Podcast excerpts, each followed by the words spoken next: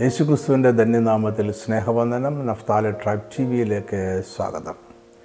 പുരാതന മധ്യപൂർവ ദേശങ്ങളിലെ നാടോടി കഥകളിലെ ഒരു സാങ്കല്പിക കഥാപാത്രമായിരുന്നു ലിലിത് എന്ന സ്ത്രീ സത്വമുള്ള ഭൂതാത്മാവ്. ഈ ദുരാത്മാവ് ആദമിന്റെ ആദ്യ ഭാര്യയായിരുന്നുവോ എന്ന ചോദ്യത്തിനുള്ള ഉത്തരമാണ് ഇന്നത്തെ പഠന വിഷയം. പ്രശസ്തമായ ബ്രിട്ടാനിക്ക സർവവിജ്ഞാന കോശം പറയുന്നതനുസരിച്ച് യഹൂദ പഴങ്കഥകളിലെ സ്ത്രീയുടെ സത്വമുള്ള ഒരു ഭൂതാത്മാവിന്റെ പേരാണ് ലില്ലിത്. ഈ ഭൂതാത്മാവിനെ ലില്ലിത് എന്നോ ലില്ലിത് എന്നോ വിളിക്കാം. ആദാമിന് രണ്ട് ഭാര്യമാരുണ്ടായിരുന്നുവെന്നും ആദ്യത്തെ ഭാര്യയായിരുന്നു ലില്ലിത് എന്നും കഥകൾ ഉണ്ട്. ആധുനിക കാലത്തെ സ്ത്രീ വിമോചന പ്രസ്ഥാനക്കാർ അവരുടെ മാതൃകാ സ്ത്രീയായി ലില്ലിത്തിനെ കാണുന്നു. ലില്ലിത്തിനെ കുറിച്ച് അനേകം സാഹിത്യ രചനകളിൽ പരാമർശങ്ങളുണ്ട്. ഇതെല്ലാം ഇന്നത്തെ ക്രിസ്തീയ വിശ്വാസികളുടെ ഇടയിൽ ചെറുതല്ലാത്ത ആശയക്കുഴപ്പം ഉണ്ടാക്കിയിട്ടുണ്ട്. അതിനാൽ ഈ ഐതിഹ്യ പഴങ്കഥകളെ ക്രിസ്തീയ വിശ്വാസികൾ എങ്ങനെ മനസ്സിലാക്കണമെന്നാണ് ഈ വീഡിയോയിൽ പറയുന്നത്. ലില്ലിത്ത് എന്ന വാക്കിന്റെ അർത്ഥം രാത്രി എന്നാണ്. അതിനാൽ രാത്രിയിൽ സഞ്ചരിക്കുന്ന വിഷയാസക്തിയുള്ള നിയന്ത്രണങ്ങളില്ലാത്ത സ്വാതന്ത്ര്യത്തിനായി ആഗ്രഹിക്കുന്ന അപകടകാരികളായ സ്ത്രീ സത്വമുള്ള ഭൂതാത്മാക്കളെ ഈ പേരിനാൽ വിളിച്ചിരുന്നു. ലിലിത്തിനെ കുറിച്ചുള്ള കഥകൾ പുരാതന കാലത്ത് ആരംഭിച്ചതും നിലവിലിരുന്നതുമായതിനാൽ ഇതിന്റെ ഉത്ഭവസ്ഥാനം കൃത്യമായി പറയുവാൻ പ്രയാസമുണ്ട്. ഈ ഐതിഹ്യ കഥകളെ നമുക്ക് മെസ്സോപ്പൊട്ടോമിയ സംസ്കാരത്തിൽ കാണുവാനായിട്ട് കഴിയും. അവരുടെ ഇടയിൽ പ്രചരിച്ചിരുന്ന കെട്ടുകഥകളിൽ ലില്ലു എന്ന് വിളിക്കപ്പെട്ടിരുന്ന പുരുഷ സത്വമുള്ള ഒരു കൂട്ടം ഭൂതാത്മാക്കളും ലിലിറ്റു എന്നു പേരുള്ള മറ്റൊരു കൂട്ടം സ്ത്രീ സത്വമുള്ള ഭൂതാത്മാക്കളും ഉണ്ടായിരുന്നു. സ്ത്രീ സത്വമുള്ള ലിലിറ്റു എന്ന ഭൂതാത്മാക്കൾ ശിശുക്കളെ കൊല്ലുകയും ഗർഭിണികളായിരിക്കുന്ന സ്ത്രീകളെ ഉപദ്രവിക്കുകയും ചെയ്യുന്നവരായിരുന്നു. അതിനാൽ ഈ ഭൂതാത്മാക്കളിൽ നിന്നും രക്ഷ നേടുവാനായി ശിശുക്കളും സ്ത്രീകളും ചില സ്വർഗീയ ദൂതന്മാരുടെ പേരുകൾ എഴുതിയ മാന്ത്രിക തകിടുകൾ ധരിക്കുക പതിവായിരുന്നു.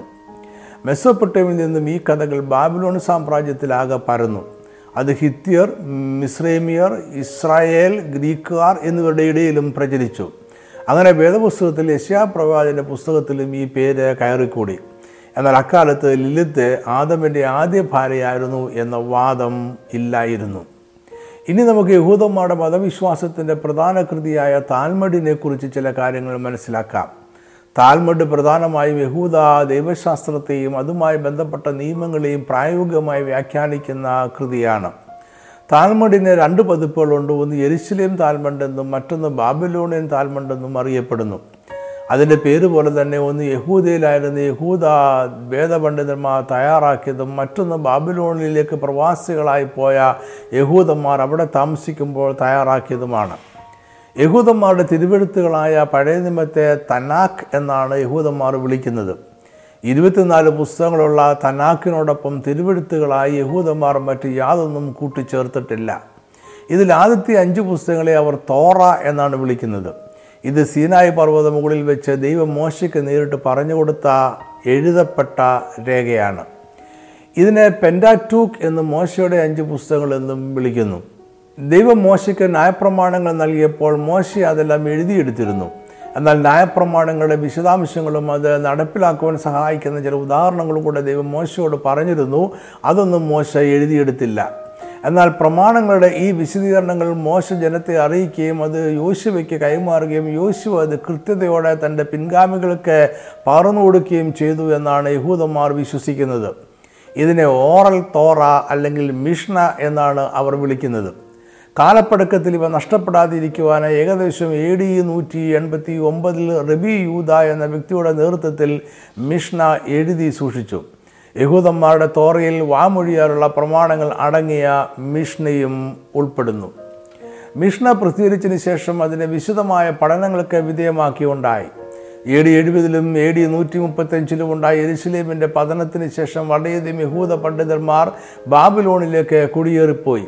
ഇവർ മിഷ്ണ ഉൾപ്പെടെയുള്ള തോറയെ വിശദമായി പഠിക്കുവാൻ തുടങ്ങി ന്യായപ്രമാണങ്ങളെ മനുഷ്യർക്ക് അനുസരിക്കുവാൻ തക്കവണ്ണം വിശീകരിക്കുക തോറയിലെ ഗ്രഹിക്കുവാൻ പ്രയാസമുള്ള ഭാഗങ്ങളെ വിശീകരിക്കുക മുതലാവിയായിരുന്നു അവരുടെ ലക്ഷ്യം. ഇത് ഏകദേശം അഞ്ഞൂറ് എ ഡിയിൽ പൂർത്തിയായി. ഈ വ്യാഖ്യാനങ്ങളെയാണ് ഗമാറ എന്ന് വിളിക്കുന്നത്. മിഷ്ണ എന്ന വാമൊഴിയാള പ്രമാണങ്ങൾ ഗമാറ എന്ന വ്യാഖ്യാനങ്ങൾ എന്നിവയെ ഒരുമിച്ച് വിളിക്കുന്ന പേരാണ് താൽമഡ് ഇത് ഇന്ന് വേദപുസ്തകത്തിന് അനേകം ദൈവദാസന്മാർ എഴുതിയിട്ടുള്ള വ്യാഖ്യാനങ്ങൾ പോലെയാണ്. ഈ വ്യാഖ്യാനങ്ങളിൽ ചിലത് ശരിയായിരിക്കാം ചിലത് തെറ്റുകളുമായിരിക്കാം. കാരണം വ്യാഖ്യാനങ്ങൾ മനുഷ്യർ എഴുതിയതാണ് അത് ദൈവശാസ്യം അല്ല. തോറ എന്നത് എഴുതപ്പെട്ട തിരുവചനവും താൽമഡ് എന്നത് മനുഷ്യരാൽ രചിക്കപ്പെട്ട വ്യാഖ്യാനങ്ങളുമാണ്. താൽമഡിൽ ന്യായപ്രമാണങ്ങളുടെ വ്യാഖ്യാനങ്ങളും യഹൂദ സമൂഹത്തിന്റെ നീതിശാസ്ത്രവും തത്വശാസ്ത്രവും പാരമ്പര്യമായ ജീവിത രീതികളും ചരിത്രവും പഴങ്കഥകളും സാഹിത്യരചനകളും അങ്ങനെ അനേകം വിഷയങ്ങളുണ്ട്. യഹൂദന്മാരുടെ ഇടയിലെ വിവിധ വിഭാഗങ്ങൾക്ക് താൽമണ്ടിനെക്കുറിച്ച് വ്യത്യസ്തങ്ങളായ അഭിപ്രായങ്ങളാണുള്ളത്. ചിലർ ഇതിനെ തിരുവെഴുത്തുകൾക്ക് തുല്യമായി കാണുന്നു മറ്റു ചിലർ തിരുവെഴുത്തുകളെ മാത്രമേ ദൈവശാസ്ത്രീയമായി കാണുന്നുള്ളൂ. ക്രിസ്തീയ വിശ്വാസികൾ എഴുതപ്പെട്ട തിരുവെടുത്തുകളെ മാത്രമേ ദൈവവചനമായി കാണുന്നുള്ളൂ. മറ്റുള്ളതെല്ലാം മനുഷ്യരാൽ അവരുടെ ബുദ്ധിക്കൊത്ത് എഴുതിയതാണ്. താൽമടിനെക്കുറിച്ച് ഇത്രയും വിശദമായി ചിന്തിച്ചത് തിരുവചന പഠനത്തിൽ അതിന്റെ സ്ഥാനം എവിടെയായിരിക്കണം എന്ന വ്യക്തത നമുക്കുണ്ടായിരിക്കണം എന്നതുകൊണ്ടാണ് താൽമട് തിരുവചനത്തിന് തുല്യമായ ദൈവശ്വാസീയമായ രേഖകൾ അല്ല. അത് മനുഷ്യരുടെ വ്യാഖ്യാനങ്ങളാണ്. അതിലെല്ലാം തിരുവഴുത്തിന്റെ വ്യാഖ്യാനങ്ങളുമല്ല. അതൊരു സമ്മിശ്ര രചനയാണ്. ഇനി നമുക്ക് ലില്ലിത്ത് എന്ന ഭൂതാത്മാവിന്റെ കഥയിലേക്ക് തിരികെ പോകാം. ലില്ലിത്തിന്റെ കഥ തോറയിൽ കാണുന്നില്ല. അതായത് എഴുതപ്പെട്ട തിരുവെഴുത്തുകളിലോ വാമൊഴിയാലുള്ള പ്രമാണങ്ങളായ മിഷ്ണയിലോ ഇല്ല. എന്നാൽ ബാബിലോണിൻ താൽമണ്ടിലെ വ്യാഖ്യാനങ്ങൾ എഴുതിയ അവസരത്തിൽ വേദപുസ്തകത്തിലെ ഉൽപ്പത്തി പുസ്തകത്തിലെ ഒന്നാം അധ്യായത്തിലെയും രണ്ടാം അധ്യായത്തിലെയും മനുഷ്യ സൃഷ്ടിയെക്കുറിച്ചുള്ള വിവരണത്തിൽ യഹൂദ റബിമാർക്ക് വിശദീകരിക്കുവാൻ പ്രയാസം തോന്നിയ ഒരു ഭാഗമുണ്ട്. അതിനാൽ മനുഷ്യന്റെ സൃഷ്ടിപ്പിന് രണ്ട് ചരിത്രമുണ്ട് എന്നും ഒന്നാമത്തെ സൃഷ്ടിപ്പും രണ്ടാമത്തെ സൃഷ്ടിപ്പും രണ്ടാണ് എന്നും അവർ കരുതി. ഒന്നാമത്തെ സൃഷ്ടിപ്പിൽ ആദമിനെ സൃഷ്ടിച്ചതുപോലെ തന്നെ സ്ത്രീയെയും നിലത്തിലെ പൊടിയിൽ നിന്ന് തന്നെ നിർമ്മിച്ചു എന്ന് അവർ വിശദീകരിച്ച് പറഞ്ഞു. ഈ സ്ത്രീയെക്കുറിച്ചാണ് ഉൽപ്പത്തി ഒന്നിന്റെ ഇരുപത്തേഴിൽ പറയുന്നത് എന്ന് ബാബിലോണിലെ റബിമാർ വിശദീകരിച്ചു. വാക്യം ഇങ്ങനെയാണ്. ഇങ്ങനെ ദൈവം തന്റെ സ്വരൂപത്തിൽ മനുഷ്യനെ സൃഷ്ടിച്ചു. ദൈവത്തിന്റെ സ്വരൂപത്തിൽ അവനെ സൃഷ്ടിച്ചു. ആണും പെണ്ണുമായി അവരെ സൃഷ്ടിച്ചു. ഉൽപ്പത്തി രണ്ടാം ഇരുപത്തി ഇരുപത്തിമൂന്നാം വാക്യത്തിൽ ഹവയെ ആദ്യമായി കാണുന്ന ആദാം പറയുന്നത് ഇങ്ങനെയാണ്. ഇതിപ്പോൾ എന്റെ അസ്ഥിയിൽ നിന്ന് അസ്ഥിയും എന്റെ മാംസത്തിൽ നിന്ന് മാംസവുമാകുന്നു. ഇത് ഇപ്പോൾ എന്നതിന് ഇപ്രാവശ്യം എന്നും വായിക്കാം. ഈ അർത്ഥമാണ് ബാബിലോണിൽ താമസിച്ചിരുന്ന യഹൂദ പണ്ഡിതന്മാരെ കുഴക്കിയത്. ഈ പ്രാവശ്യം അല്ലെങ്കിൽ ഇത് ഇപ്പോൾ എന്ന് ആദം പറഞ്ഞപ്പോൾ മുമ്പ് ഒരു പ്രാവശ്യം മറ്റ മറ്റെന്തോ സംഭവിച്ചു എന്ന് അവർക്ക് തോന്നി. ഈ ആശയക്കുഴപ്പത്തെ വിശദീകരിക്കുവാൻ ആദാമിന് രണ്ട് ഭാര്യമാരുണ്ടായിരുന്നു എന്നൊരു നിഗമനത്തിൽ അവർ എത്തിച്ചേരുക ആയിരുന്നു. യഹൂദരവിമാർ കൂട്ടിച്ചേർത്ത കഥ ഇങ്ങനെയാണ്. ആദമിന്റെ ആദ്യ ഭാര്യയെ അവൻ ആദ്യം കാണുന്നത് ശരീരവാസകളും രക്തം പുരണ്ടാണ്. അതിനാൽ ആദമൻ അവളെ ഇഷ്ടപ്പെട്ടില്ല. അതുകൊണ്ട് ദൈവം മറ്റൊരു സ്ത്രീയെ സൃഷ്ടിച്ചു. രണ്ടാമത്തെ സൃഷ്ടിയുടെ രീതി ആദം കാണാതെ ഇരിക്കേണ്ടതിനാൽ ദൈവം അവനെ ഉറക്കത്തിലാക്കി. ഹവയെ സൃഷ്ടിച്ചതിന് ശേഷം ഗബ്രിയേൽ മീഖായൽ എന്നീ ദൈവദൂതന്മാർ അവളെ ആഭരണ വിഭൂഷിതയായി സുന്ദരിയായി ആദമിന്റെ മുന്നിൽ നിർത്തി. ഹവയെ ആദാമിന് ഇഷ്ടപ്പെട്ടു. എന്നാൽ ആദാമിന്റെ ആദ്യത്തെ ഭാര്യ ആരായിരുന്നുവെന്നോ അവർക്ക് പിന്നീട് എന്ത് സംഭവിച്ചുവെന്നോ താൽമടിൽ പറയുന്നില്ല. പിന്നീടുണ്ടായ ചില വ്യാഖ്യാനങ്ങളിൽ ഒന്നാമത്തെ ഹവ്വ അല്ലെങ്കിൽ ആദ്യത്തെ ഹവ്വ എന്ന് പറയുന്നുണ്ട്. എന്നാൽ ആദ്യത്തെ ഭാര്യയുടെ പേര് ലിലിത് എന്നാണ് എന്ന് പറയുന്നില്ല. ആദ്യത്തെ സ്ത്രീ തിരികെ നിലത്തിലെ പൊടിയോട് ചേർന്നു എന്നൊരു വ്യാഖ്യാനം പിന്നീടുണ്ടായിട്ടുണ്ട്. താൽമടിൽ ലിലിത്തിനെ കുറിച്ച് നാല് പരാമർശങ്ങളുണ്ട്. എന്നാൽ അതൊന്നും ആദമിന്റെ ആദ്യ ഭാര എന്ന നിലയിലുള്ള പരാമർശങ്ങൾ അല്ല. എങ്കിലും ആദമിന്റെ ആദ്യ ഭാര എന്ന സ്ഥാനത്തേക്ക് ക്രമേണ ലിലിത്തിനെ കുറിച്ചുള്ള കഥകൾ കൂട്ടിച്ചേർക്കപ്പെട്ടു. താൽമടിൽ ലില്ലിത്തിനെ കുറിച്ച് അന്ധകാരത്തിന്റെ ആത്മാവും രാത്രിയിൽ സഞ്ചരിക്കുന്ന ഭൂതാത്മാവായും പരാമർശിക്കുന്നുണ്ട്. രാത്രിയിൽ ഒരു പുരുഷൻ ഏകനായി മറ്റാരുമില്ലാത്ത ഒരു വീട്ടിൽ കിടന്ന് ഉറങ്ങരുത് എന്നും അങ്ങനെയുള്ളവരെ ലിലിത്ത് എന്ന ഭൂതം ആക്രമിക്കുമെന്നും താൽമടിൽ പറയുന്നുണ്ട്. എന്നാൽ ഇതിന് വേദപുസ്തകത്തിൽ യാതൊരു തെളിവുകളും ഇല്ല. താൽമട തിരുവെഴുത്തുകൾക്ക് തുല്യമായ കൃതിയല്ല അത് തിരുവെഴുത്തുകളെ പോലെ ആധികാരികവുമല്ല. അത് വ്യാഖ്യാനങ്ങൾ മാത്രമാണ് അതിൽ പഴങ്കഥകളും മനുഷ്യ ബുദ്ധിയിലുള്ള വിശദീകരണങ്ങളും ഉൾപ്പെട്ടിട്ടുണ്ട്. അതിനാൽ ഇതിന്റെ അടിസ്ഥാനത്തിൽ ആദാമിനൊരു ആദ്യ ഭാര്യ ഉണ്ടായിരുന്നുവെന്നോ അത് ലിലിത്ത് എന്ന ഭൂതാത്മാവാണെന്നോ പറയുവാൻ സാധ്യമല്ല. ഇത്രയും മനസ്സിലാക്കിക്കൊണ്ട് നമുക്കിനി മറ്റൊരു യഹൂദ കൃതിയിലേക്ക് പോകാം. ലിലിത്ത് ആദമിന്റെ ആദ്യ ഭാര്യ ആയിരുന്നു എന്ന കഥ ആദ്യമായി പ്രത്യക്ഷമായത് ആൽഫബറ്റ് ഓഫ് ബെൻസിറ എന്ന യഹൂദ ഹാസ്യകൃതിയിലാണ്.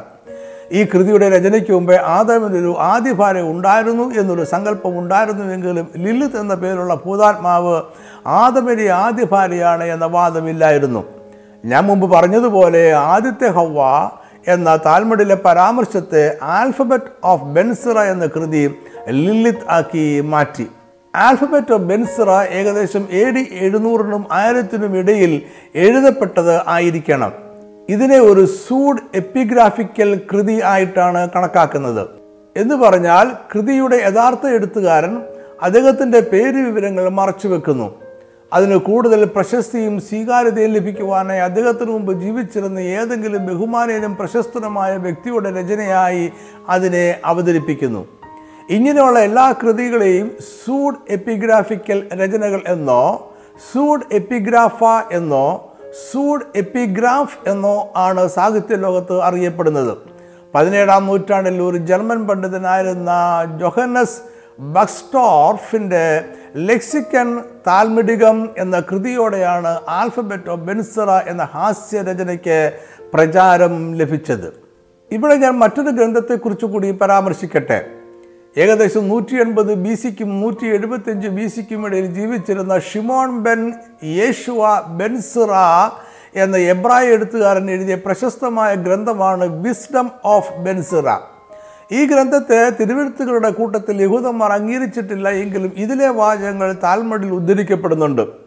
അതിനാൽ ഈ കൃതിയും നമ്മൾ മുമ്പ് പറഞ്ഞ ആൽഫബറ്റ് ബെൻസിറ എന്ന കൃതിയും ഒന്നാണ് എന്നും അത് ഒരാൾ തന്നെ എഴുതിയതാണ് എന്നും തെറ്റിദ്ധരിക്കപ്പെടാറുണ്ട്.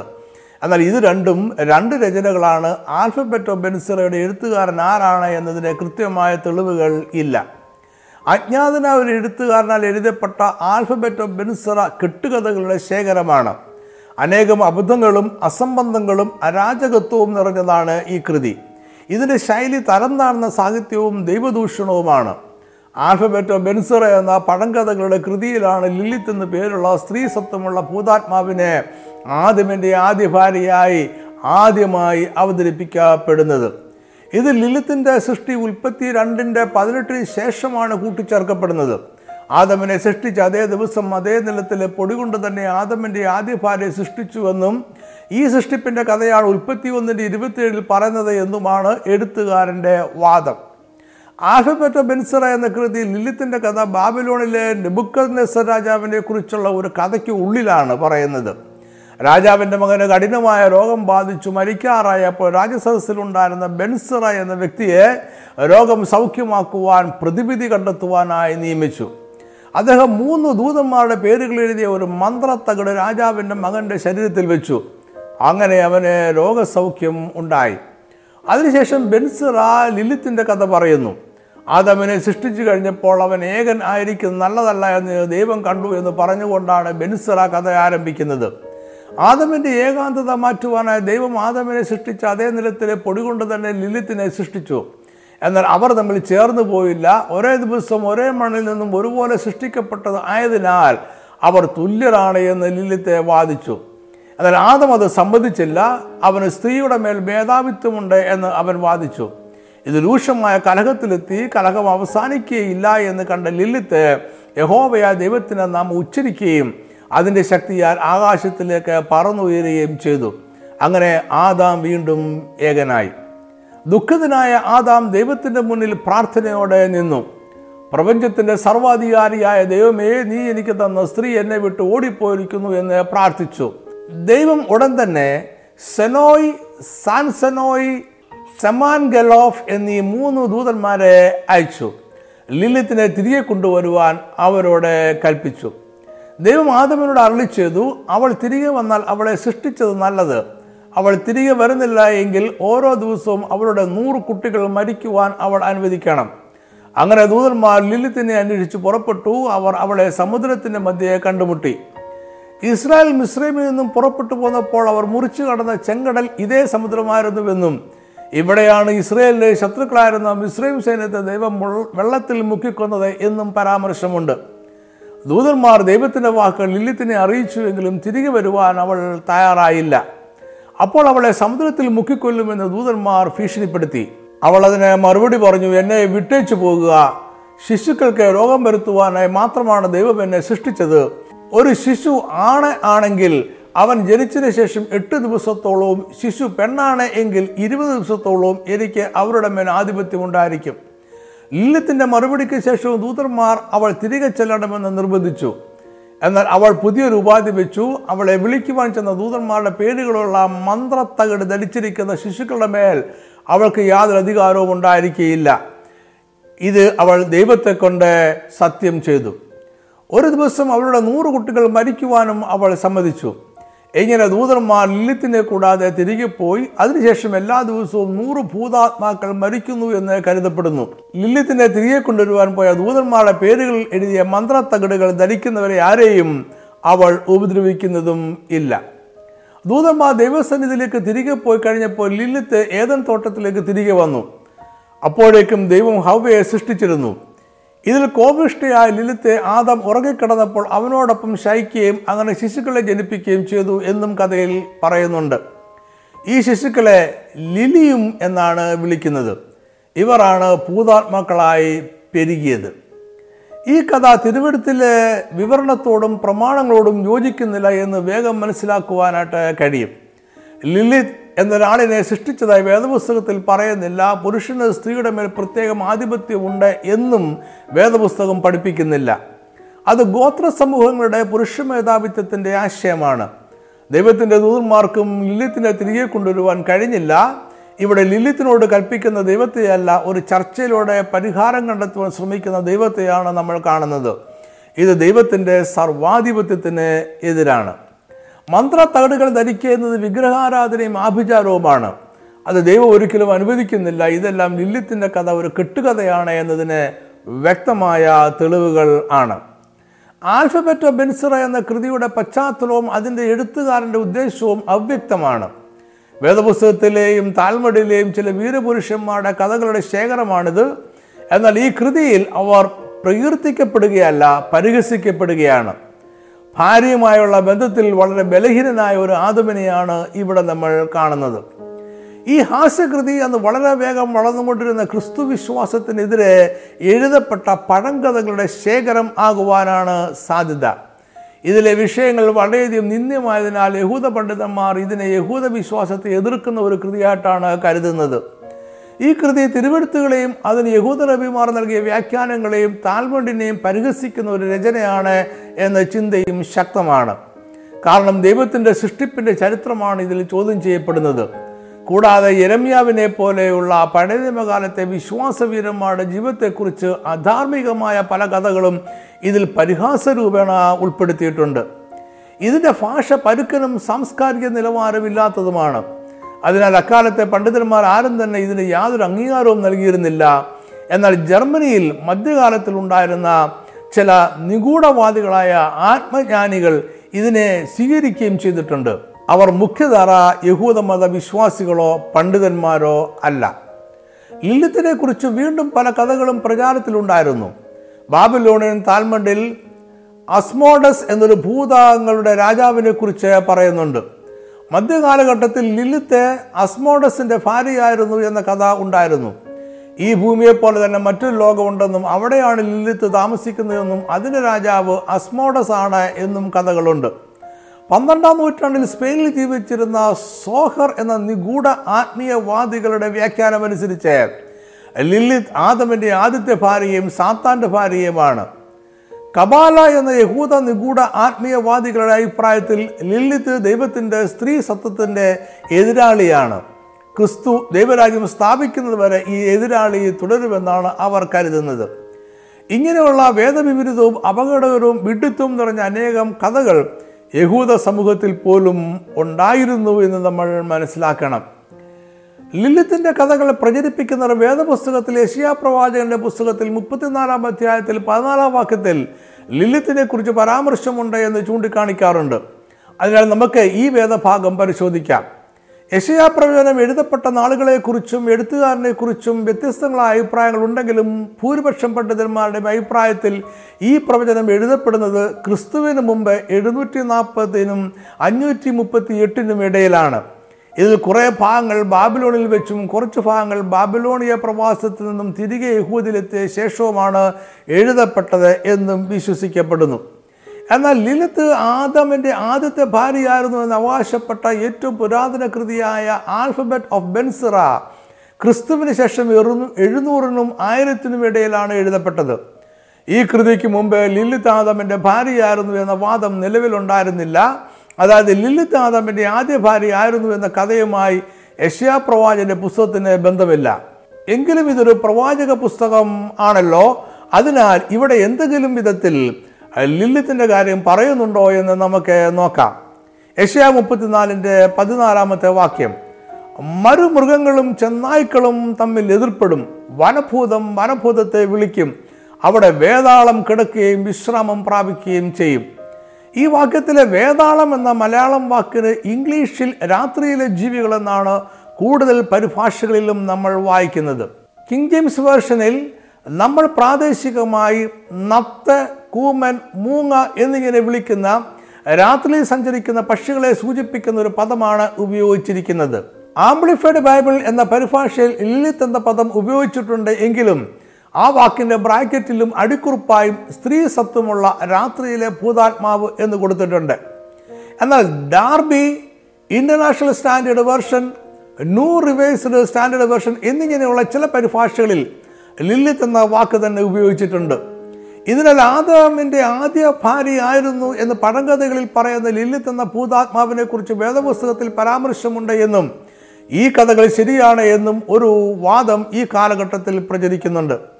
ഇതിലെ സത്യം മനസ്സിലാക്കുവാൻ യശയാ പ്രവാചകൻ പറഞ്ഞത് എന്താണ് എന്ന് സൂക്ഷ്മമായി പഠിക്കേണ്ടിയിരിക്കുന്നു. യശയ മുപ്പത്തിനാലിന്റെ പതിനാലിൽ എബ്രായ ഭാഷയിൽ ലീലിത് എന്ന വാക്കാണ് ഉപയോഗിച്ചിരിക്കുന്നത്.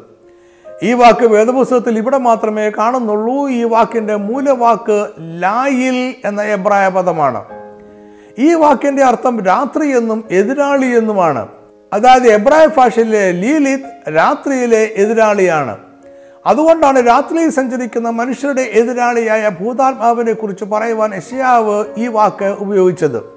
ശിശുക്കളെയും സ്ത്രീകളെയും ഏകനായി ഉറങ്ങുന്ന പുരുഷന്മാരെ ഉപദ്രവിക്കുന്ന ലില്ലിത്ത് എന്ന ദുരാത്മാവിന്റെ കഥ അത് യഹൂദന്മാരുടെയും ചുറ്റുമുള്ള ജാതികളുടെയും ഇടയിൽ പ്രചാരത്തിലും ആയിരുന്നു.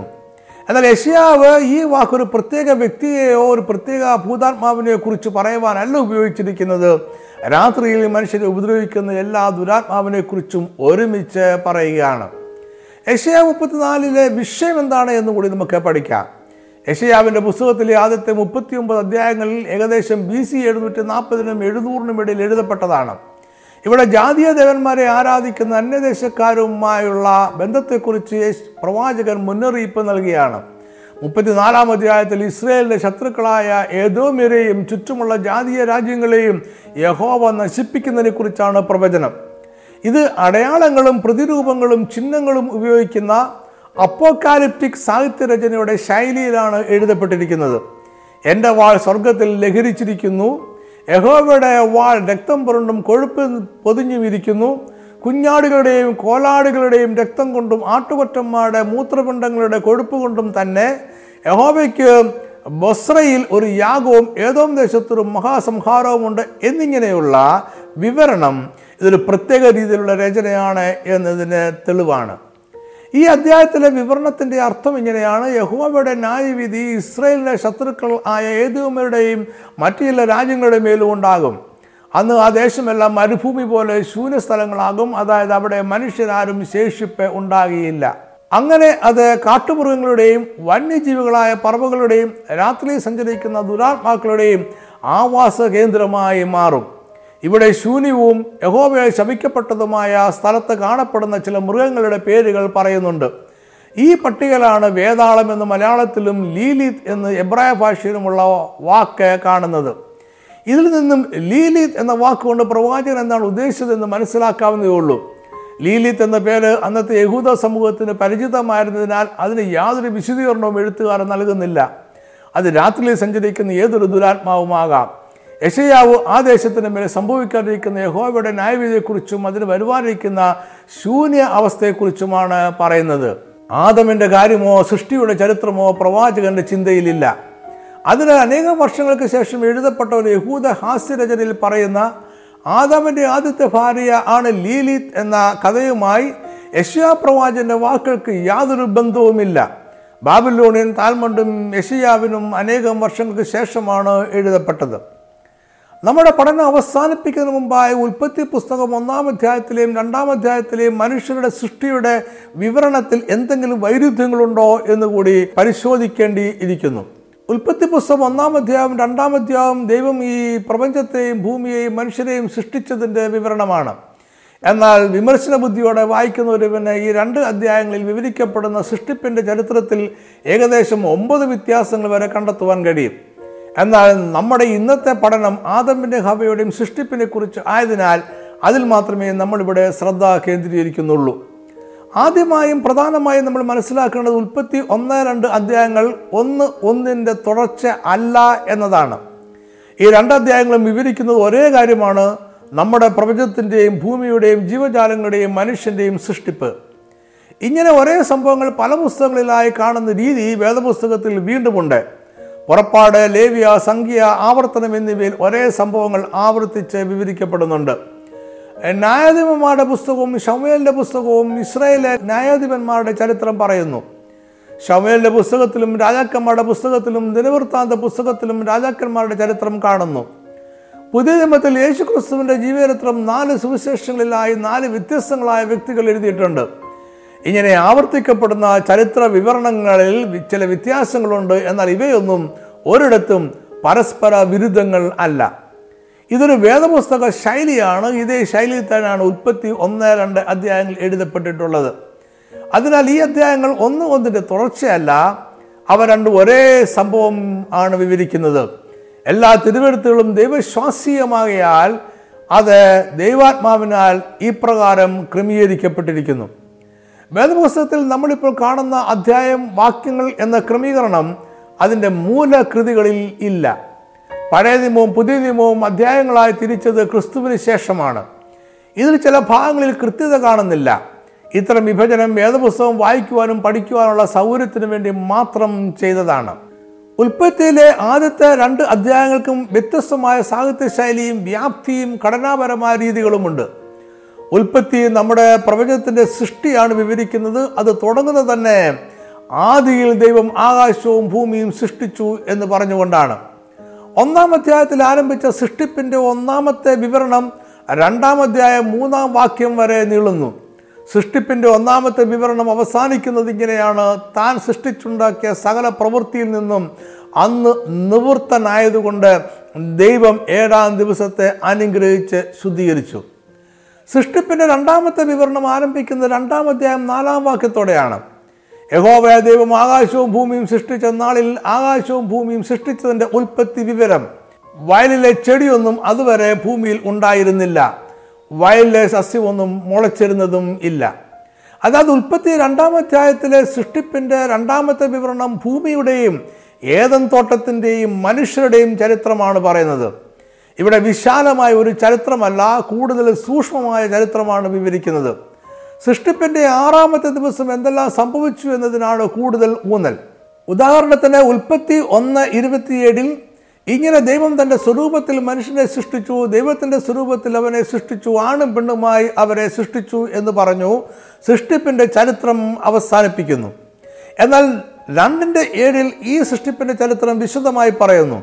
യഹോവ ദൈവം നിലത്തെ പൊടി കൊണ്ട് മനുഷ്യനെ നിർമ്മിച്ചിട്ട് അവന്റെ മൂക്കിൽ ജീവശ്വാസം ഊതി മനുഷ്യൻ ജീവനുള്ള ദേഹിയായി തീർന്നു ഇത് ആദമിന്റെ സൃഷ്ടിപ്പാണ്. മറ്റൊരു ഉദാഹരണം കൂടി പറയാം. ഒന്നാം അധ്യായത്തിൽ ഓരോ സൃഷ്ടിപ്പിന് ശേഷവും ദൈവം നല്ലതെന്ന് പറയുകയും ആറാം ദിവസം മനുഷ്യരെ സൃഷ്ടിപ്പിന് ശേഷം എത്രയും നല്ലതെന്ന് പറയുകയും ചെയ്തതായി രേഖപ്പെടുത്തിയിരിക്കുന്നു.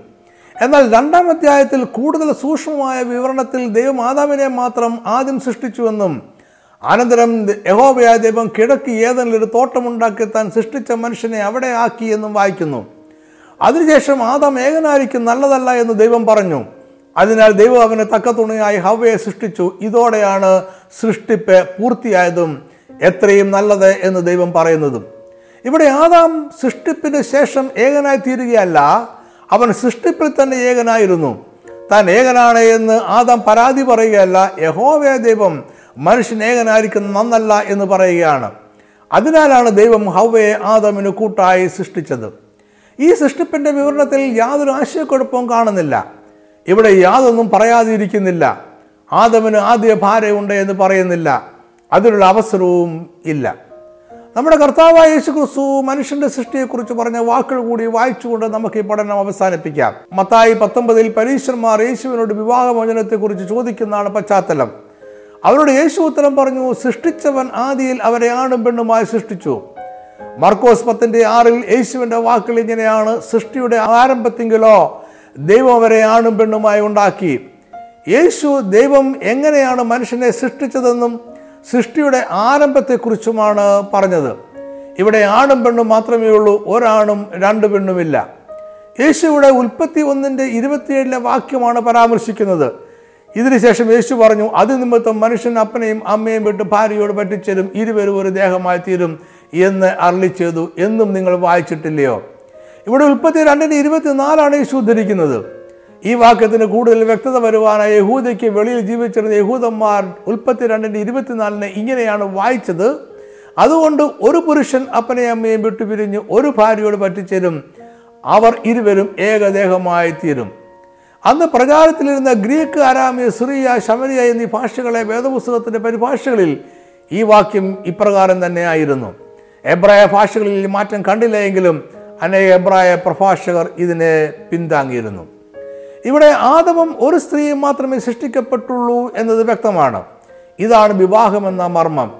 ഈ മർമ്മമോ ക്രിസ്തുവും സഭയും തമ്മിലുള്ള ആത്മീയ ബന്ധത്തിന്റെ മർമ്മം കൂടിയാണ്. ഇവിടെ മറ്റൊരു സ്ത്രീക്ക് സ്ഥാനമില്ല. അതിനാൽ ആദമിന് ആദ്യ ഭാരം ഉണ്ടായിരുന്നു എന്നും അത് ലില്ലിത്ത് എന്ന് വിളിക്കപ്പെട്ടിരുന്ന ഭൂതാത്മാവാണ് എന്നതും വ്യാജവും ദൈവദൂഷണവും ആണ്. ഈ സന്ദേശം ഒന്നുണ്ട് കാര്യങ്ങൾ കൂടി പറഞ്ഞുകൊണ്ട് അവസാനിപ്പിക്കുവാൻ ഞാൻ ആഗ്രഹിക്കുന്നു. തിരുവചനത്തിന്റെ ആത്മീയ മർമ്മങ്ങൾ വിവരിക്കുന്ന അനേകം വീഡിയോകളും ഓഡിയോകളും നമ്മുടെ ഓൺലൈൻ ചാനലുകളിൽ ലഭ്യമാണ്. വീഡിയോ കാണുവാൻ Naphtali tribe T V dot com എന്ന ചാനലും ഓഡിയോ കേൾക്കുവാൻ Naphtali tribe radio dot com എന്ന ചാനലും സന്ദർശിക്കുക. രണ്ട് ചാനലുകളും സബ്സ്ക്രൈബ് ചെയ്യാൻ മറക്കരുത്. അത് ഇനിയും പ്രസിദ്ധീകരിക്കുന്ന വീഡിയോ ഓഡിയോ എന്നിവ നഷ്ടപ്പെടാതെ ലഭിക്കുവാൻ സഹായിക്കും. ഇതിനെല്ലാം വേദപഠന കുറിപ്പുകളും ഓൺലൈനിൽ ലഭ്യമാണ്. ഇംഗ്ലീഷിൽ വായിക്കുവാൻ നഫ്താലി ട്രൈ ഡോട്ട് കോം എന്ന വെബ്സൈറ്റും മലയാളത്തിനായി വാതിൽ ഡോട്ട് ഇൻ എന്ന വെബ്സൈറ്റും സന്ദർശിക്കുക. പഠനക്കുറിപ്പുകൾ ഇ ബുക്കായി ലഭിക്കുവാനും ഇതേ വെബ്സൈറ്റുകളിൽ സന്ദർശിക്കാവുന്നതാണ്. അല്ലെങ്കിൽ വാട്സാപ്പിലൂടെയോ സിഗ്നൽ ആപ്പിലൂടെയോ ആവശ്യപ്പെടാം. Phone number nine eight nine double five two four eight five four. എല്ലാ മാസവും ഒന്നാമത്തെയും മൂന്നാമത്തെയും ശനിയാഴ്ച വൈകിട്ട് അഞ്ച് മണിക്ക് പാർവിഷൻ ടി വിയിൽ നമ്മുടെ പ്രോഗ്രാമുണ്ട്. ദൈവജനം ഗൗരവമായി പഠിക്കുവാൻ ആഗ്രഹിക്കുന്നവർ ഈ പ്രോഗ്രാമുകൾ മറക്കാതെ കാണുക മറ്റുള്ളവരും കൂടെ പറയുക. ഈ സന്ദേശം കണ്ടതിനും കേട്ടതിനും വളരെ നന്ദി. ദൈവം നിങ്ങളെല്ലാവരെയും സമൃദ്ധമായി അനുഗ്രഹിക്കട്ടെ. ആമേ